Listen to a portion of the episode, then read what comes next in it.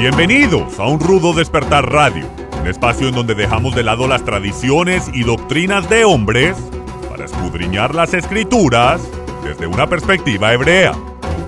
Viva una experiencia que desafiará su paradigma religioso y experimente por usted mismo un rudo despertar. Shalom estudiosos de la Torá y bienvenidos una vez más a su programa de Un Rudo Despertar Radio. Con ustedes su servidor Harold Calvo, transmitiendo para toda nuestra audiencia hispanoamericana desde el cono sur de las Américas hasta el hemisferio norte, desde el Pacífico hasta el Mediterráneo y a todos nuestros hermanos en la diáspora. Shalom, paz y gracia para ustedes. Me acompaña el día de hoy mi hermano Etzpi Ben Daniel Shalom, shalom, hermano Spi, ¿qué tal? ¿Cómo estás? Muy bien, Harold. Shalom a ti y a todos los que nos escuchan. Un abrazo grande. Así es, así es. Y de esta misma manera aprovechamos para enviar un, un caluroso saludo a aquellos hermanos que han venido siendo parte del club de patrocinadores y todos esos hermanos nuevos también que se están eh, haciendo miembros de este club de patrocinadores. Todas esas personas que quieran solicitar más información, adquirir más información acerca de esto, nos pueden visitar en nuestra página de uh, Un Rudo Despertar TV. Ahí van a encontrar toda la información con respecto al club de patrocinadores. Hermanos, recordarles también que semana a semana estamos compartiendo y publicando un blog nuevo para su para su estudio. Muchos hermanos nos han estado escribiendo y nos han estado diciendo que ha sido de mucha edificación para ustedes. Y bueno, hermanos, el día de hoy tenemos un tema, hermanos, que está bueno, esto está caliente sobre la mesa, es un tema, mm, yo digo que, eh, pues que contiene bastante información, muy denso, eh, es emocionante conocer acerca de la historia, a mí me, encanta. Eh, es un tema que también, pues es un tema triste, tal vez por, por la misma historia que, que relata, que tiene que ver con la Santa Inquisición Española.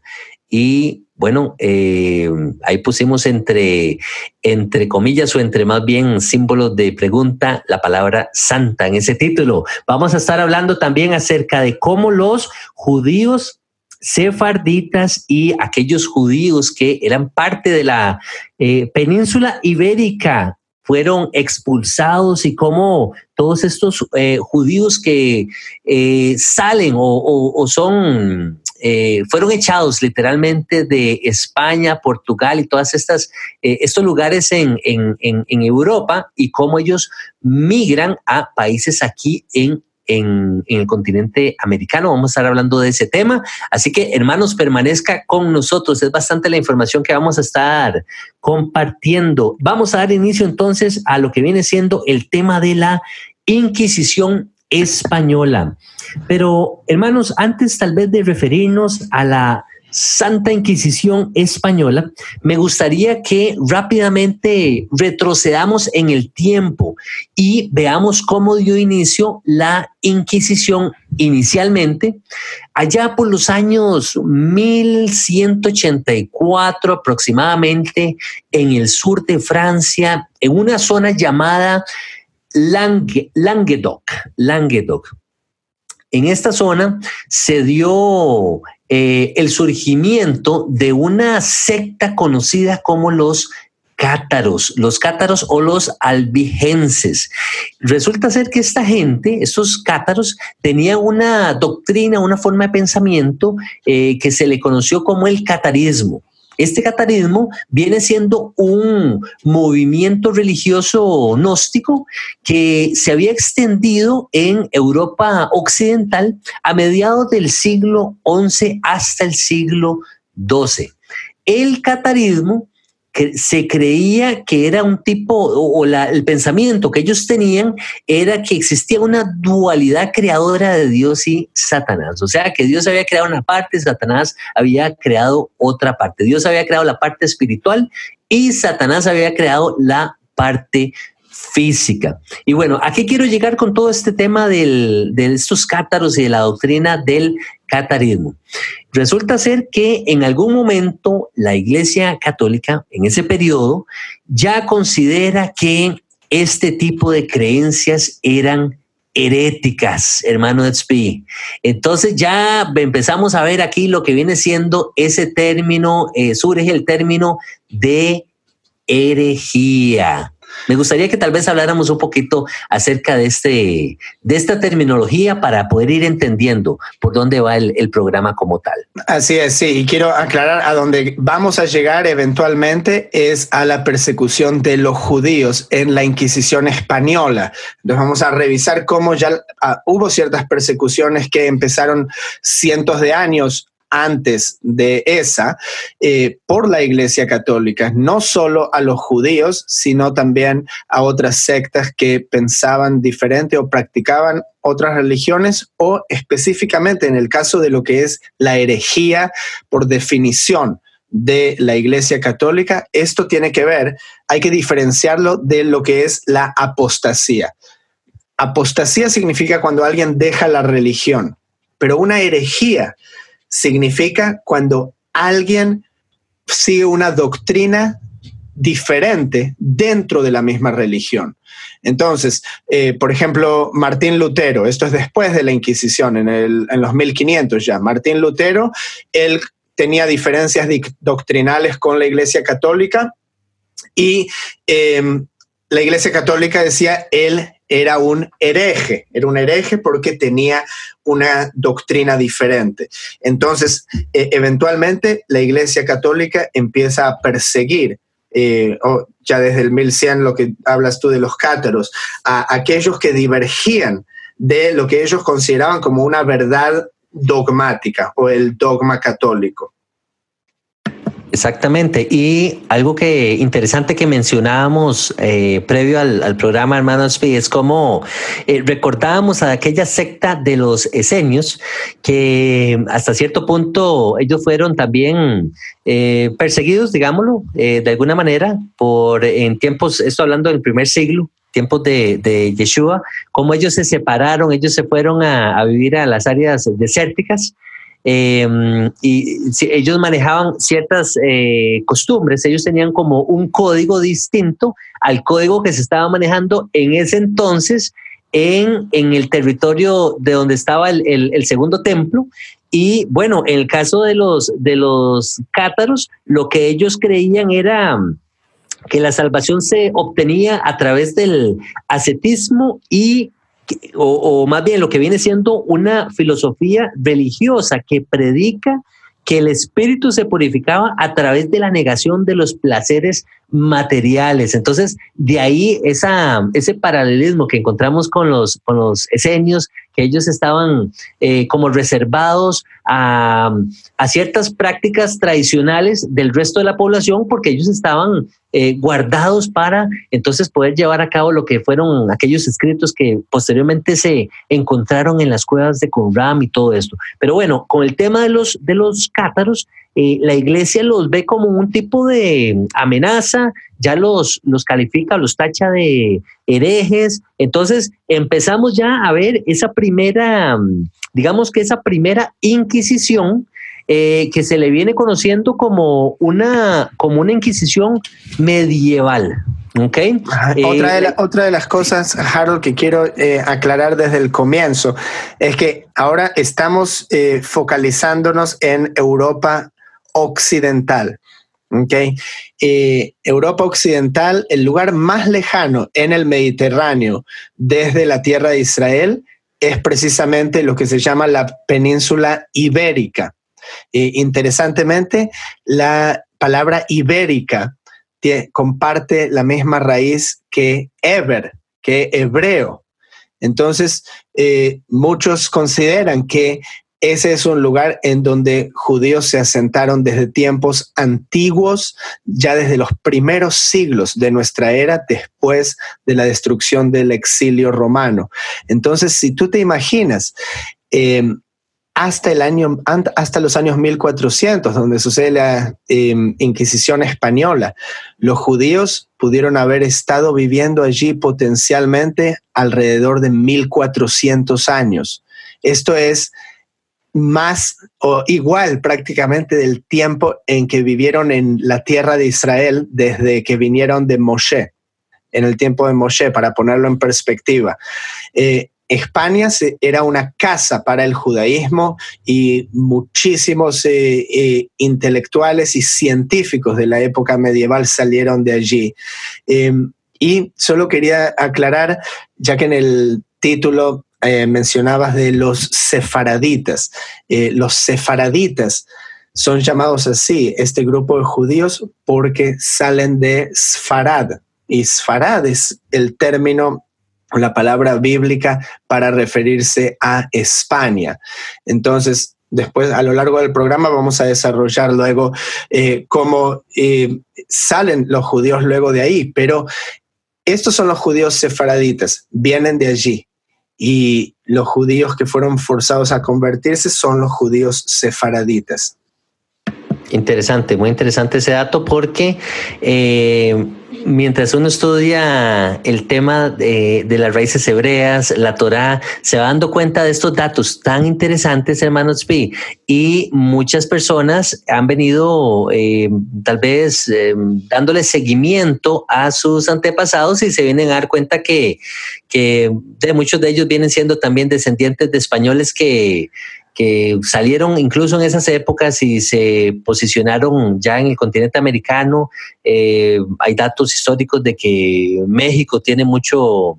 Em, mucha población que proviene de estos grupos eh, sefarditas, eh, bueno, Centroamérica, Suramérica, todos estos países en, en Latinoamérica, hay mucha semilla de Israel esparcida por, toda, por todo el continente americano. Me gusta mucho esa, esa terminología que en algún momento mencionaste en alguno de los programas de cómo Jehová utilizó todas estas eh, persecuciones para que la semilla de Israel fuera esparcida por toda la tierra. Entonces, eh, interesante. Ahorita vamos a, llegar a, ese tema.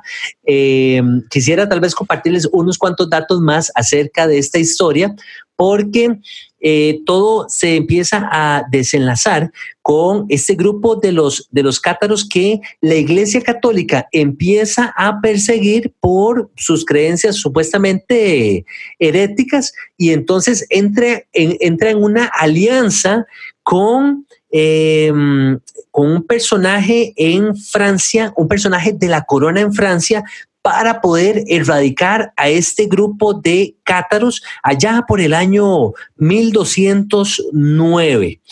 Más adelante, eh, ya por el año 1249 aproximadamente, escuchamos hablar del reino de Aragón y también escuchamos hablar eh, una alianza con Castilla, estas dos ubicaciones, eh, donde que también se empiezan a, prestar para lo que viene siendo eventualmente la Inquisición española, la cual ya empieza a, mm, a surgir como 200 años más adelante, ya por los años. Déjame, interrumpirte. 1400. Adelante, adelante, por favor. Para, que la gente entienda, Aragón, Castilla son distintos reinos que existían dentro de lo que hoy se llama España. España es el nombre del país eh, moderno, eh, cuando España se independizó, pero antes eran o sea, no se independizó, se consolidó en la alianza de todos estos reinos antiguos, pero tanto en España como en Francia, en Inglaterra, estaba Normandía, el reino de Wessex en Inglaterra, eh, estos reinos de Aragón, Castilla, son distintos reinos, son como estados pequeños. Eh, y cada uno de estos tenía distintas leyes. Entonces, a veces había también contradicciones entre eh, lo que se consideraba la Inquisición, incluso, y qué leyes aplicaban, y la legislación era diferente de un reinado a otro. Em, la Inquisición española, que empieza ahí en donde tú dejabas, Harold, es la primera que recibe el apoyo de la corona, porque tenemos una cosa es la religión y otra cosa es el Estado, siempre eh, de esa manera, pero aquí es donde se está mezclando la religión con el Estado, y ahora la religión católica tiene el mismo poder, tiene todo el peso de la corona eh, para determinar cuál es la ley. Pero en, estos tiempos la, Inquisición todavía era un poco... Em, había diferentes eh, opiniones. Había encontré un ejemplo interesante. Por ejemplo, en, Hungría dice que em, el emperador allí defendió, o sea, bajo la Inquisición, él defendió a chamanes paganos, húngaros, y habló con el Papa Inocencio III, y él aseguró que los chamanes que adoraban al sol estaban adorando al mismo Dios que la Iglesia Católica, básicamente, y convenció al Papa para que no los castigase. Entonces, me pareció interesante eso. Muy interesante ese dato, eh, porque vemos cómo, a pesar de la diferencia del, pensamiento, eh, aparece este personaje y al parecer él tiene como cierta influencia con este Papa Inocencio III, que viene siendo el, el Papa que está actuando en ese, en ese momento. Más adelante, como que ya este personaje es sustituido por otro personaje que no fue tan misericordioso con estos grupos eh, heréticos y ya empiezan más bien también a ser parte de la, de la lista negra. ¿sí? En, en 1252, el Papa Inocencio IV, por medio de una bula, una carta papal, es cuando autorizó la tortura para obtener confesión de los reos. Entonces, la, Inquisición viene de la palabra inquirir. Inquirir es cuando se le va a preguntar a alguien, pero no simplemente cuando se pregunta algo amigablemente, es más como que viene la policía a preguntarle a uno. Entonces, esto es la Inquisición, esto es inquirir. Venía el Papa, y, eh, o sea, el Papa o sus agentes, y decían, ok, entonces, muéstrame cómo practicas tu catolicismo de acuerdo al dogma católico. Eh, y, los que no, eh, o sea, es básicamente ahora lo que se condena mucho al eh, Islam por hacer la lucha contra los infieles. No es muy distinto que lo que estaba haciendo la Iglesia Católica en esos siglos en la Edad Media. Entonces, por eso tienen que entender la gente por qué para el pueblo judío hay tanto resentimiento y tanta hostilidad contra los cristianos. Un judío no ve si alguien es cristiano o católico, o sea, no siguieron mucho el tema de la reforma protestante, etcétera. Eh, ahora hay muchísimos cristianos que no son católicos, eh, pero para un judío sale de la iglesia católica, de todos modos. Eh, entonces hay todavía, después de 500 años, mucho resentimiento por esto mismo, porque es eh, incluso el, judío quiere más a los musulmanes que a los católicos, y esto es interesante porque eh, tal vez comentemos más al final del programa, cómo de, de España los judíos fueron bienvenidos en el imperio otomano, que eran árabes, y recibieron a los judíos de buena gana. Qué interesante también ese dato, hermanos, porque nosotros en el, en el lado del cristianismo tenemos esa, mm, ese concepto o esa mm, imagen de que el judío y, el árabe eh, o el musulmán como tal son enemigos a muerte, ¿verdad? Este, hay una enemistad eterna, entonces eh, eso, es, eso es lo que nosotros nos imaginamos, pero cuando escuchamos estos datos, pues eh, nos amplían un poquito más el panorama histórico de cómo más bien judíos fueron bien recibidos en, en, tierras que estaban eh, siendo habitadas por, por árabes. Ahora, otro dato interesante, tú lo mencionabas, eh, con respecto a lo que fue la, este tema de las, de las torturas, eh, como cuando llegaba la policía, la primera imagen que se me vino fue como el, la Segunda Guerra Mundial, con, con, la, con la Gestapo, ¿verdad? Este, llegaba la policía, eh, hacían un, interrogatorio, preguntaban cómo estaba el asunto, que, cómo, cómo era el tema de la, población, si conocían a, gente tal vez eh, judíos en aquel entonces en, Europa, eh, para que la, misma gente fuera, ¿cómo dicen ustedes? Como, como nosotros decimos aquí, que lo fuera este, exponiendo, que lo fuera señalando, que lo fuera este, descubriendo, ¿verdad? entonces, a lo que quería ir con esto es a lo que, a la bula papal que se estableció en aquel entonces en lo que viene siendo la Inquisición medieval. Y tal vez se las voy a leer así rápidamente. Y, y ahorita les explico por qué es que les estoy leyendo este dato, hermanos. Dice, a las anteriores disposiciones agregamos el que cualquier arzobispo u obispo por sí o por su archidiácono o por otras personas honestas e idóneas una o dos veces al año inspeccione las parroquias en las que se sospeche que habitan herejes, ¿verdad? Entonces, eh, aquí quiero llegar con esto, hermanos, es, me llama muchísimo la atención de que este patrón que se practicó en la Inquisición, en este caso eh, medieval, fue un patrón muy interesante que se llevó a cabo en, en la Segunda Guerra Mundial, hermanos. Entonces yo veo como que los patrones históricos como que vuelven a repetirse, ¿verdad? Eh, tal vez en el caso de la Segunda Guerra Mundial no era un tema eh, religioso por el lado de los alemanes, de, por el lado de Hitler, porque ellos buscaban una, supuestamente una raza pura, este, una raza, este, qué sé yo, depurada, ¿verdad? Entonces, eh, a diferencia de esos tiempos que era un tema de, de defender la, el credo religioso católico, pero siempre, siempre con ese deseo de, de, perseguir a aquellos que eh, pensaban diferente, que pertenecían a una cultura distinta, que venían de, una, de un linaje diferente, según ellos, ¿verdad?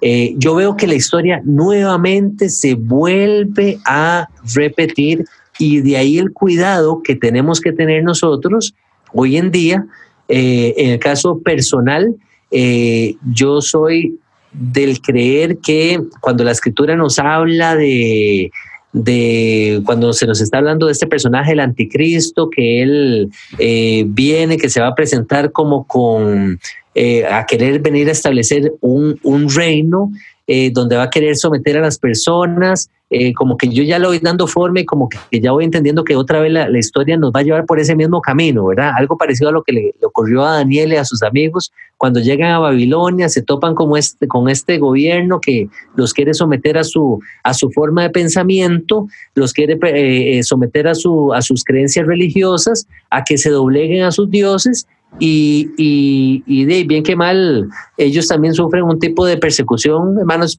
eh, como un tipo de inquisición porque ellos se ven eh, expuestos a la tortura, ¿verdad? Los, hablando de los amigos de, de, Daniel, que en algún momento deciden no someterse a la creencia religiosa babilónica en aquel entonces, y muy fácil, simplemente los mandan a, los echan en la hoguera, ¿verdad? Entonces, en ese tiempo de la Inquisición, vamos a ir viendo también de que existían este, ese tipo de torturas eh, simplemente porque no compartías el, el, pensamiento religioso de la, de, la iglesia, de la iglesia católica. Así es, Harold. Y déjame para ponértelo en contexto, también para que la gente entienda, eh, tenemos también lo que se llaman las cruzadas. Eh, y de hecho hicimos un programa hace poco para nuestros patrocinadores sobre las cruzadas que estaban sucediendo simultáneamente desde el siglo XI, también el siglo XII, XIII, y esto tiene que ver con la reconquista de eh, la Tierra Santa, de la ciudad de Jerusalén. Esto es otra cosa, pero vimos también en el tema, en las cruzadas, que se despertó un sentimiento antijudío también.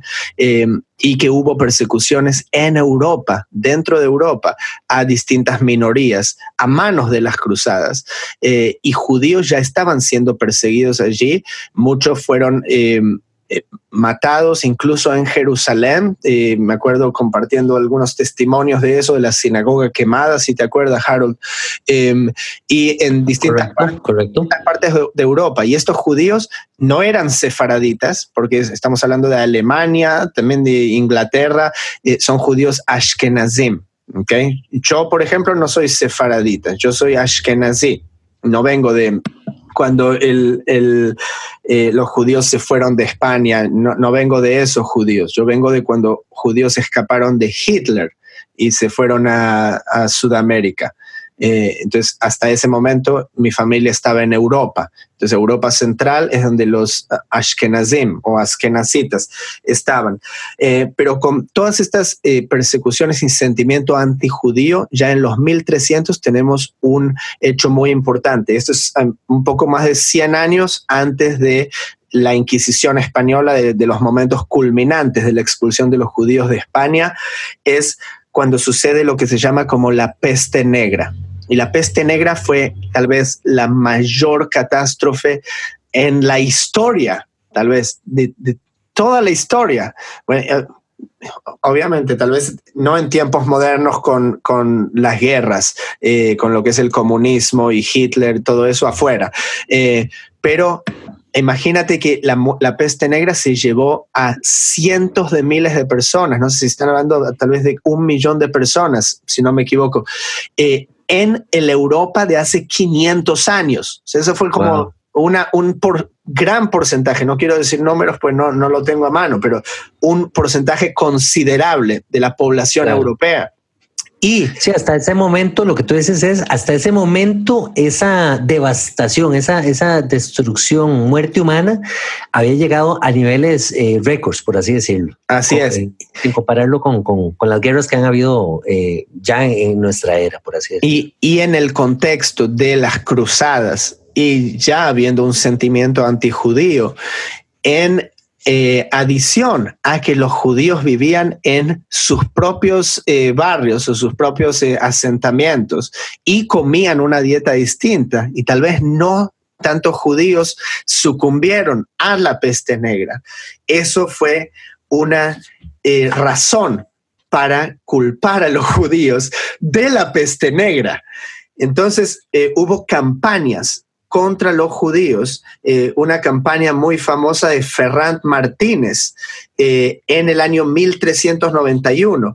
Y dicen que mataron a alrededor de 100.000 judíos en Europa, que es un número grandioso, y eso es 100 años antes de la Inquisición.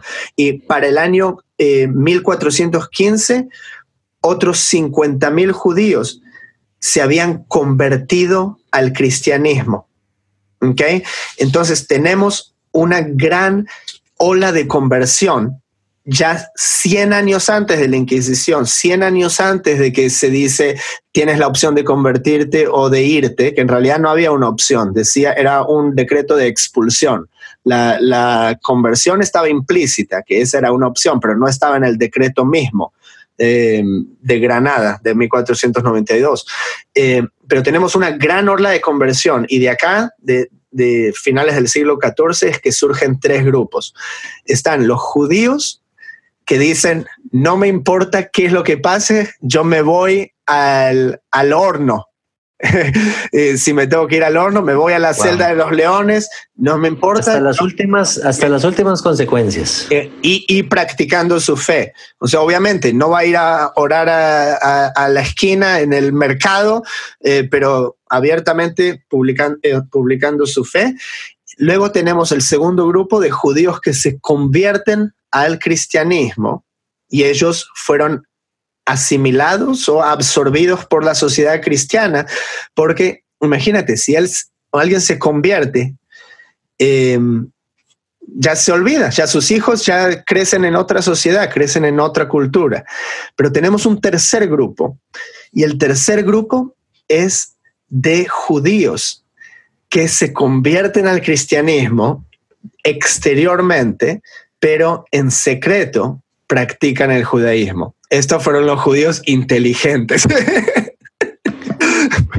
eh, pero estos judíos, eh, o sea, que no son perseguidos y no son matados porque no, no, eh, porque se convirtieron al cristianismo después de todo, pero siguen practicando su fe. Una, eh, un término con el que se los llamó fueron los cripto judíos o los judíos en secreto. Estos son los cripto judíos, pero también había otros términos más derogatorios como el término de marranos.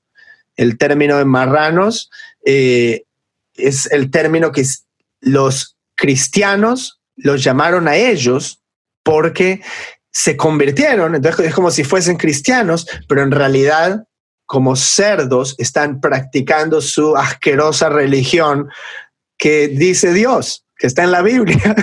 Después de todo, cuidar el Shabbat y co wow. comer limpio, pero fueron llamados marranos por eso mismo, pero por otros judíos en Europa, ellos fueron llamados anusim. Y anusim, significa eh, forzados. Eh, eh, específicamente o bíblicamente es en el contexto de una violación sexual, pero se utiliza también de manera figurativa alguien que es forzado, anusim. Entonces, aquellos eh, descendientes de estos. Hermanos P, disculpa que te interrumpa. Vamos a hacer, manténme esa idea porque está súper interesante. Ok, Vamos a hacer una, una, pausa comercial y ya, ya regresamos. Hermanos, por favor, permanezca con nosotros. Ya estamos de vuelta con ustedes. Toda la misión que nuestro ministerio lleva a cabo no sería posible sin el apoyo financiero de nuestros patrocinadores. Ustedes son parte esencial de nuestro equipo. En agradecimiento, hemos formado el Club de Patrocinadores Un Rudo Despertar. Nuestros miembros disfrutarán de enseñanzas inéditas, promociones y descuentos especiales exclusivos para aquellos que se suscriban. Las vidas de miles de personas que no tienen los recursos han sido bendecidas alrededor del mundo gracias a nuestros patrocinadores. Sin embargo, para continuar con este programa al aire, necesitamos que se unan al club de patrocinadores de Un Rudo Despertar. Suscríbase hoy mismo al club de patrocinadores ingresando a nuestra página unrudodespertar.tv y sea usted también parte de esta misión. Muchas gracias hermanos por permanecer con nosotros en su programa de Un Rudo Despertar Radio el día de hoy estamos tratando el tema de la Santa Inquisición española y estamos, bueno, estamos como en el, como en el, eh, la parte más, en el clímax del programa. Ahorita el hermano Espino se está compartiendo hacer el relato acerca de todos estos judíos sefarditas y judíos que eh, estaban viviendo en la península ibérica y de cómo estos, el, origen de los judíos eh, anusim y el significado de esta palabra que también se les llegó a conocer como, como marranos allá en los años 1300. Hermanos, por favor, continúa lo que venías eh, compartiendo con nosotros. Claro que sí, Harold. Solo para recapitular, dijimos, había básicamente tres grupos de judíos. Eh, un grupo de judíos que se negaba a toda costa a convertirse, no importa si lo vienen a matar. El segundo se convirtieron al cristianismo y se olvidaron, no le dijo ni a sus hijos que ellos eran judíos y ya en dos generaciones los tienes asimilados. Y el tercer grupo de judíos son judíos que se convirtieron al cristianismo de manera exterior, pero en realidad seguían practicando el judaísmo en secreto. Entonces ellos son los que fueron llamados marranos por los cristianos y fueron llamados anusim por judíos en otras partes de Europa. Em, generalmente, y anusim significa aquellos que fueron forzados.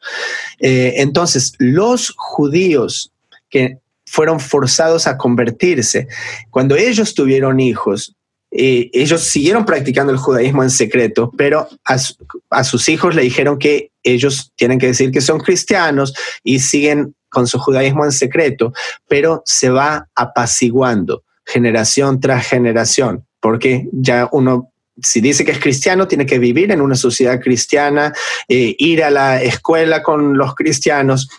Entonces, obviamente, uno se va asimilando de generación en generación. Y aquellos judíos que son descendientes, que hoy en día son católicos, pero ellos piensan que descienden de esos, son llamados Benei Anusim, que significa hijos de eh, anusim o hijos de aquellos que fueron forzados a convertirse.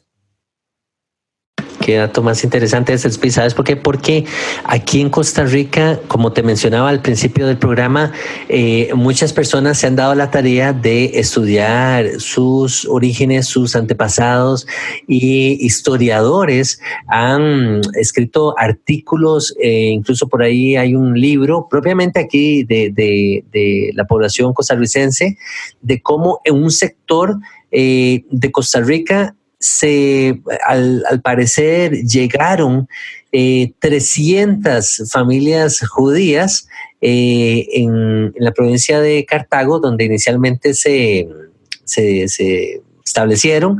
Eh, curiosamente, hoy es el, lugar donde, donde donde está la, la iglesia católica más importante de Costa Rica. Eh, eventualmente estas familias se fueron esparciendo por el país y se fueron moviendo hacia el lado del oeste. Eh, porque el catolicismo se llegó a establecer en esta área del, del este. Parece ser que ellos eh, llegan en los tiempos de Cristóbal Colón, mencionabas tú en algún momento cómo Cristóbal Colón eh, tuvo también, hay historiadores que hablan de, Cristóbal Colón siendo judío, al parecer originario no necesariamente de España, sino de Italia. Luego, te, luego te cuento más sobre Colón, no, no creo que era judío, pero luego te cuento un par de cosas. Ok, ok, ok, ok.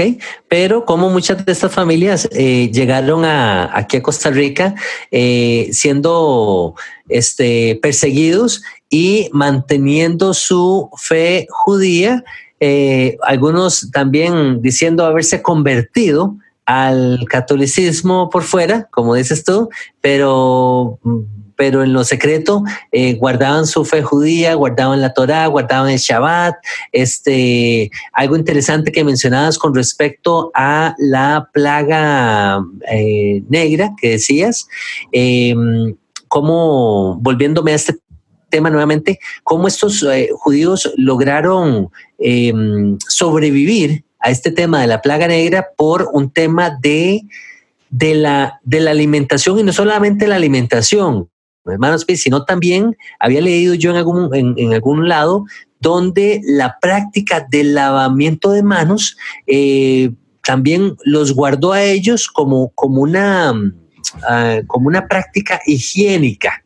Entonces, eh, resulta ser que judíos llegaban, se sentaban a la mesa, compartían el pan, pero hacían el lavado de manos, tenían esas prácticas de higiene y todo esto eh, prevenía que ellos no se fueran a, enfermar como el resto de, ciudadanos de esas localidades, esas aldeas. Ese es un ejemplo entonces, la tradición de provecho, la tradición va de provecho ahí.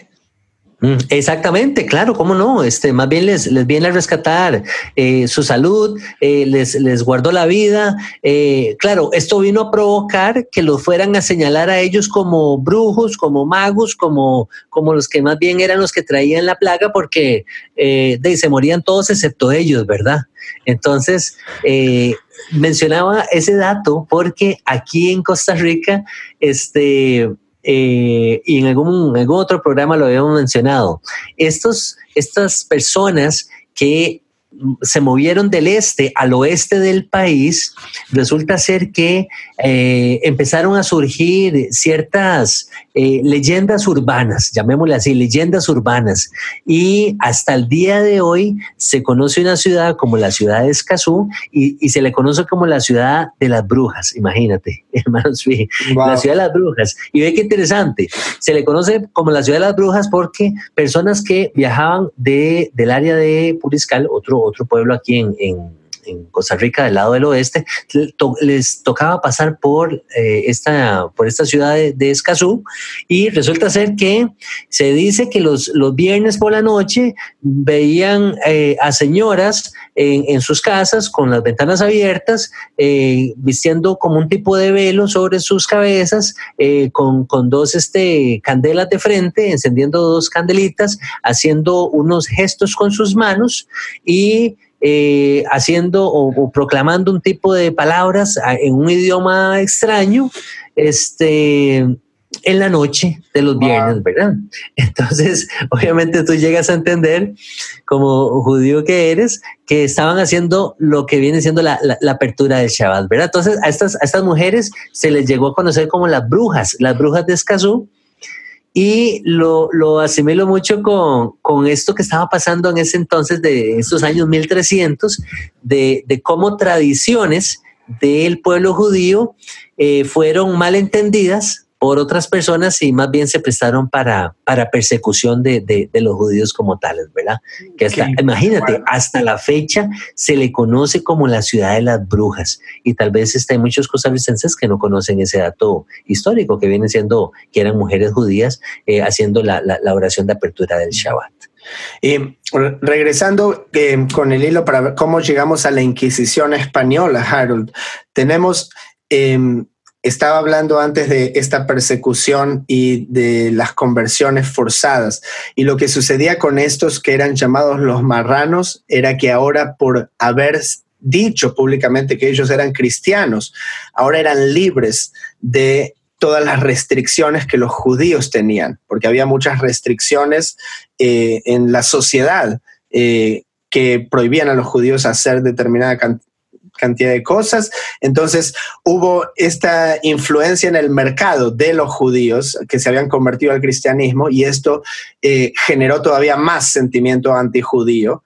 Y ya entrando a los 1400 se promulga el Estatuto de Toledo que habla de la pureza de sangre o de la limpieza de sangre que impedía a los hombres de ascendencia judía ocupar cargos públicos. Entonces, acá tenemos otra vuelta de tuerca, porque ellos se habían convertido al cristianismo, pero ahora está diciendo, debido a tu etnicidad, ¿Entiendes lo que es esto, Harold? Esto es como decir, eh, bueno, sí, tú eres judío, pero como tú eres un hombre de color, o como tú eres eh, blanco, o como tú eres chino, ¿entiendes? No.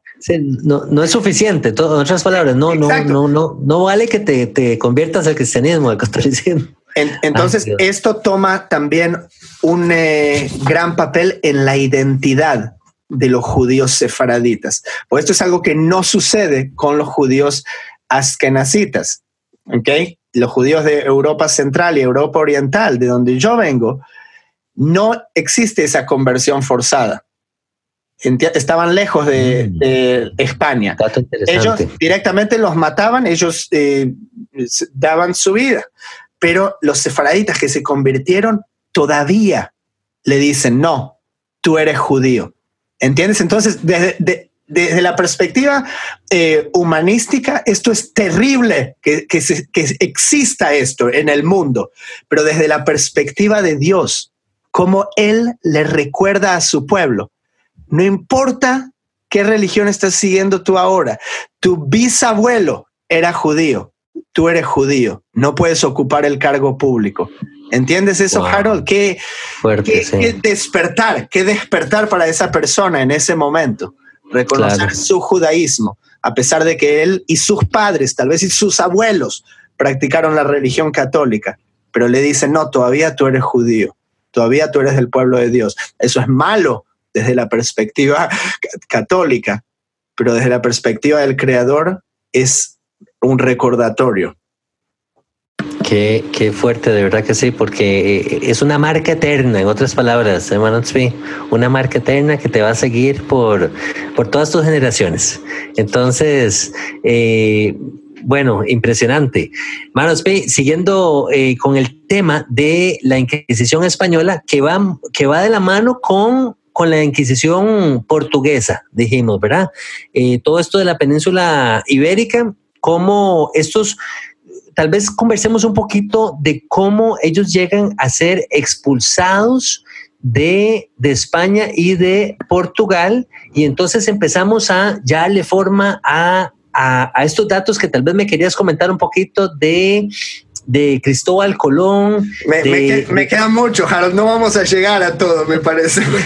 adelante, adelante, por favor, fin. Pero em, un punto importante, la, Inquisición portuguesa en realidad fue un poco distinta, eh, porque no expulsaron, no hubo un decreto de expulsar a los judíos de Portugal. Lo que hicieron en 1497 fue bautizar a todos los judíos eh, sin opción, directamente los bautizaron. Em, pero fue un poco distinto que lo de España. De hecho, muchos judíos de España se fueron a Portugal. Eh, entonces era, un poco más leve. Pero lo que tenemos un punto eh, clave, Harold, es en el 1478. Esto ya es llegando a las décadas anteriores a el decreto de expulsión de los judíos de España. Em, hay una bula papal del Papa Sixto IV y siempre estuvo este miedo de eh, que los judíos que todavía dicen que se convirtieron al cristianismo vayan a judaizar, porque Dios guarde que le enseñen a alguien que se debe cuidar el Shabbat. O Dios guarde que le enseñen a alguien que no, se come cerdo. Entonces siempre estuvo esta, eh, tiene que ver con la herejía, eh, diferencias doctrinales a la Iglesia Católica y este miedo de la Iglesia. Eh, y aquí es donde realmente empieza la Inquisición, en los 1470, 1480 al punto que la persecución, Harold, tal vez tú tienes algo para mencionar ahí, se extiende hasta las Américas. Se extiende luego a las Américas. De hecho, hay una, mm, en los datos históricos, tengo yo por aquí que se existió una inquisición eh, mexicana, imagínate, Inquisición mexicana, donde las prácticas que llevaron a cabo en, Europa pues las transportaron aquí al, continente americano y entiéndase también el término de, tortura y todas las personas que estaban eh, de ahí que muchas poblaciones eh, indígenas también sufren esta, esta persecución, ¿verdad? Porque todo, cualquier persona que no, que no creyese como, como creía la Iglesia Católica, eh, se consideraba un, un hereje. Entonces, imagínate eh, desde aquellos tiempos en, en, Hungría, aquellos grupos que tú mencionabas que adoraban al sol, ahora cómo veían aquí a las personas, a, a, a todos estos indígenas que también eh, pues adoraban al sol, adoraban a la luna, eh, tenían otro tipo de pensamiento. Pero, pero hay un punto interesante acá, Harold, pues si tú te das cuenta que la Inquisición realmente, obviamente ellos saben que los indígenas no siguen la religión de ellos que nunca conocieron, pero si tú piensas que Colón llevó a miles de personas a las Américas que eran europeos y muchos de ellos eran judíos. Y esto no hay duda, lo que se discute es el judaísmo de Colón. Lo que no se discute es que Colón tenía grandes amistades judías en España y en Portugal. Y muchísimos, o sea, su mano derecha, además de muchísimos de sus tripulantes, eran judíos. Entonces ahí necesitas la Inquisición, porque esos judíos cristianos o marranos o anusim todavía la iglesia quiere ir al otro lado del océano para asegurarse de que siga la religión católica. ¡Qué enfermedad! ¿Te das cuenta de eso, Harold? Es eh, bueno, es, es, lo que le mencionaba anteriormente, eh, ese deseo por el poder, ese deseo por expandir su, su reino.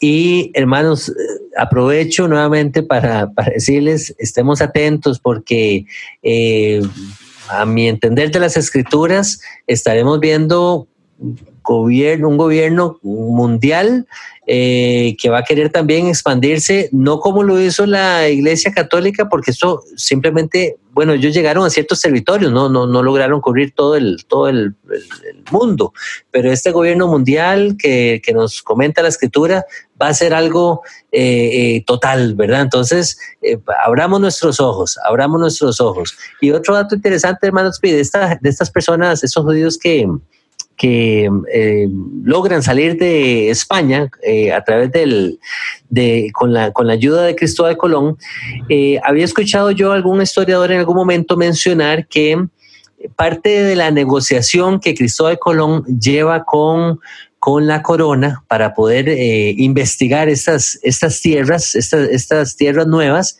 era que él pudiera traerse a estas muchas personas judías que se transportan con Colón fueron personas eh, obviamente no gratas en, el, en, pues en este reino, eh, en España.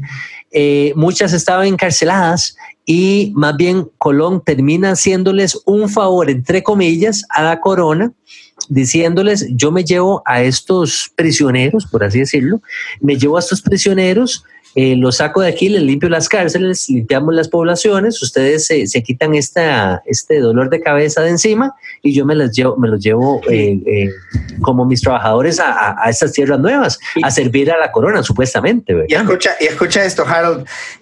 Colón dice, en la primera oración de su diario de viaje. Cuando él salió en esas tres carabelas, no, dije estos nombres desde la escuela primaria, déjame ver si me acuerdo, la Santa María, la Pinta y la Niña. En la primera oración, él escribe, en el día en que los judíos fueron expulsados de España, salí de viaje. Y fíjate qué interesante, Harold. Me quedan muchas cosas. Y fíjate, el día que los judíos fueron expulsados de España y el edicto de Granada, que es el que finalmente eh, se deroga para expulsar a los judíos de España, se deroga en eh, marzo o abril, me parece, y se les da tres o cuatro meses a los judíos para que salgan en agosto de 1492. Y ese día que los judíos tenían que salir era Tisha B'Av, el 9 de Av, el día que por generaciones los judíos ayunan y están de luto, porque es el día de la destrucción del templo. Del primer templo, Tisha B'Av, del segundo templo, Tisha B'Av, de muchísimos hitos en la historia. La bomba en la embajada de la AMIA, Tisha B'Av, en Argentina en el año 1994. es increíble ese día como Dios decreta y continúa como ese ciclo. Y entonces es el Colón no salió ese día. Puede ser que haya sido por una superstición o porque había otros judíos en su tripulación, pero él salió al día siguiente de Tisha B'Av. Entonces, increíble. Y, Colón tenía muchísimos, muchísimos eh, intereses eh, en el registro de su barco. Él hace referencia en su diario muchas cosas a cosas hebreas. Él habla de Jerusalén, Moisés, David, Abraham, Isaac y Sarah. Él calcula la edad del mundo según el calendario judío. Eh, y, también habla de, desde la destrucción del templo hasta el día en que estaba él. y Colón pide que una décima parte de su ingreso sea dada a los pobres, que se proporcione una dote a las líneas pobres, de tal manera que de tal manera que no se den cuenta de dónde viene esa caridad que él estaba dando. Y esto es de lo que hablaba Maimónides 200 años antes eh, en España. Eh, de cuando se da caridad, que no sepa la persona de dónde viene, es la forma más alta de caridad. La forma más baja, más baja es que una persona sepa, yo te estoy dando y tú lo recibes y me, tienes que agradecer. Es, es, el, es, el, mismo principio que hablaba Yeshua cuando decía que no, no, no supiera tu no derecho. Sepa, exacto, exactamente. Entonces, son interesante porque son principios del reino aplicados eh, eh, por estos hombres. Eh, por eso te digo que en algún momento tengo que, tengo que buscar el dato había leído que Colón tenía una, un origen judío.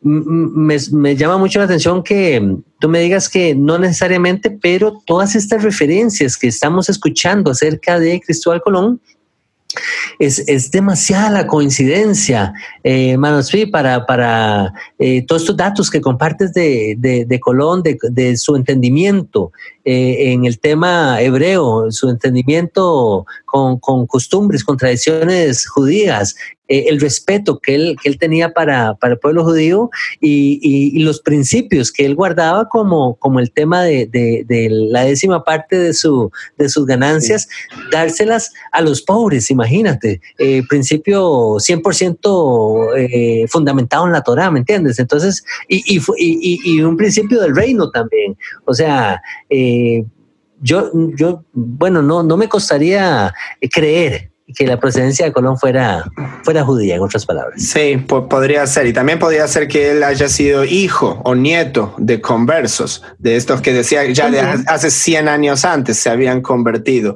Eh, pero de todos modos, eh, lo que tenemos acá, Harold, ya para ir concluyendo, es que cuando empieza la Inquisición con todo el poder de la corona, cuando van a las Américas y todo, se nombra este inquisidor general que se llamaba Tomás de Torquemada.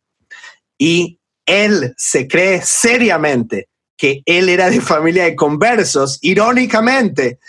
Em, y ahí es donde la Inquisición se convirtió en una institución española. Eh, la más importante, o sea, después de la corona, venía la Inquisición como una institución y acá hay muchísimas, muchísimas cosas que suceden en el tiempo de Torquemada y el Papa Sixto IV para acusar a los judíos en esa década del 80, antes de la Inquisición, eh, en lo que se llama las calumnias de la sangre. Y era que se empezaba a decir que los judíos habían matado con eh, fines rituales a niños cristianos sobre una cruz y tomaban la sangre de los niños cristianos. Muchos dicen, de acá viene una eh, superstición que los judíos utilizaban esa sangre para hacer la matzah en Pesach, eh, lo cual ah, es, una idiotez porque o sea, muestra que ni leyeron la Biblia para saber qué es lo que los judíos creen, para comenzar. Eh, Exactamente.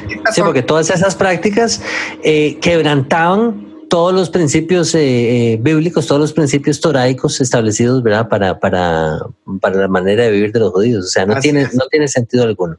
Y una, una de estas calumnias de sangre muy famosa es la que se conoce como el Santo Niño de la Guardia. Es un presunto asesinato ritual de un niño cometido por judíos y judeoconversos al final de la década del 80, coincidentemente, eh, en la ciudad de Toledo. Entonces, esto generaba eh, sentimiento antijudío. Imagínate que no, no había, eh, yo digo, no había periódicos, estaba empezando la imprenta, de hecho, pero no había muchos eh, periódicos, no había televisión y yo digo eso como si eso fuese una excusa. Hoy en día hacen lo mismo, porque lo pasan en televisión, la gente ya lo cree. Antes era simplemente porque eh, la Iglesia Católica lo decía.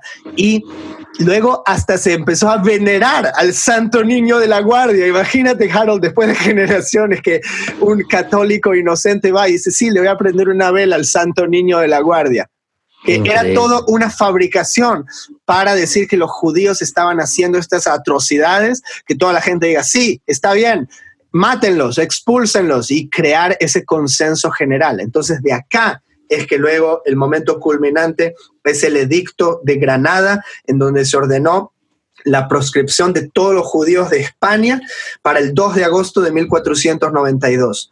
Eh, y si alguien pasa esa fecha al calendario eh, judío, perdón, al calendario judío, pues eso es lo que yo hice para ver qué día había salido, si era el día 9 de Ab, el día de la destrucción del templo, y me salía que era el día 29 de Tammuz, que es el mes anterior.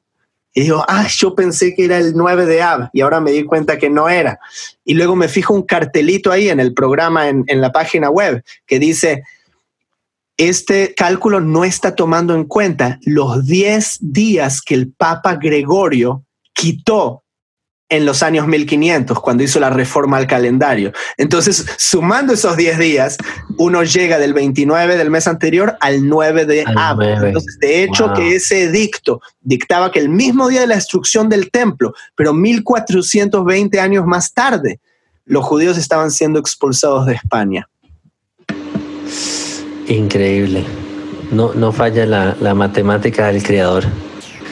Y bueno, este Hermano, lamento decirte que, el tiempo se nos, se nos está terminando y, bueno, tal vez eh, eh, rescatar eh, lo que mencionamos anteriormente de cómo el creador tiene todo un, un plan y él usa todas estas cosas para bien a pesar de, tanta muerte y tanta injusticia que el pueblo judío ha, experimentado, y, no solamente el pueblo judío, sino tanta gente inocente que, murió en, estas épocas de, la Inquisición, y, eh, pero el Creador tiene, tiene un plan y Él está por encima de todo, y, Él utilizó esta, este escape de estas familias judías para, para poder definitivamente es, esparcir la semilla. Y, más, que, más, que eso, Harold, yo quiero traer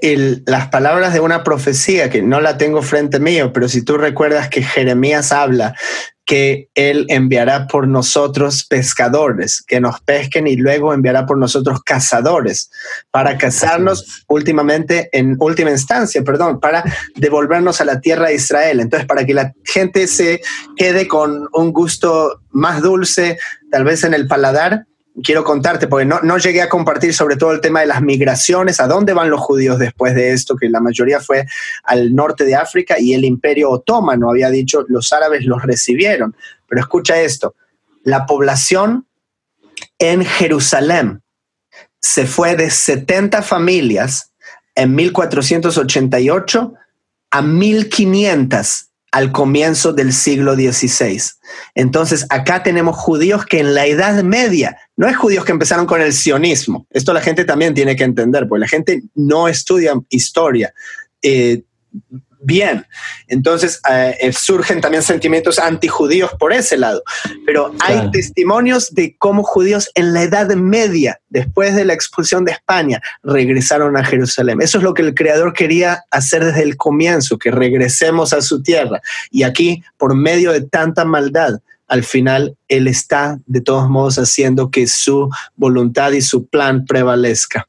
Amén, cumpliendo, haciendo cumplir su palabra. Les leo la palabra rápidamente, hermanos P. Jeremías 16, 16 al 18 dice, he aquí que yo envío muchos pescadores, dice Jehová, y los pescarán y después enviaré muchos cazadores y los cazarán por todo monte y por todo collado y por las cavernas de los peñascos porque mis ojos están sobre todos sus caminos, los cuales no se me ocultaron, y su maldad se esconde de la presencia de mis ojos, pero primero pagaré al doble su iniquidad y su pecado, porque contaminaron mi tierra con los cadáveres de sus celos y de sus abominaciones llenaron mi heredad.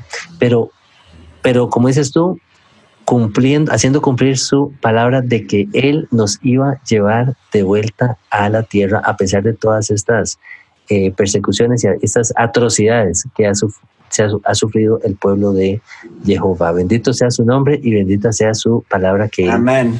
cumple. Así que, hermanos, eh, pues damos por concluido este, este programa. Esperamos sea, haya sido de, edificación, de, informativo para ustedes. Compártalo con otros hermanos y, primero el Padre nos estaremos eh, reuniendo eventualmente para nuestro próximo programa. Hermano Spi, muchísimas gracias eh, nuevamente por sacar este tiempo tan precioso, tan valioso. Eh, valoramos muchísimo tu presencia en el programa y, y por compartir toda esta sabiduría que el Padre te ha dado. Un gustazo, Harold, igualmente. Eh, un placer hacer esto y un abrazo a todos los que nos escucharon. Así es, así es, hermano. Muchísimas gracias a ustedes por todo su apoyo. Eh, les pedimos que nos continúen eh, respaldando y apoyando en oración. Los dejamos con las palabras de nuestro Mesías Yeshua. En esto conocerán que son mis discípulos, que se aman los unos a los otros. Hasta la próxima. Shalom, shalom.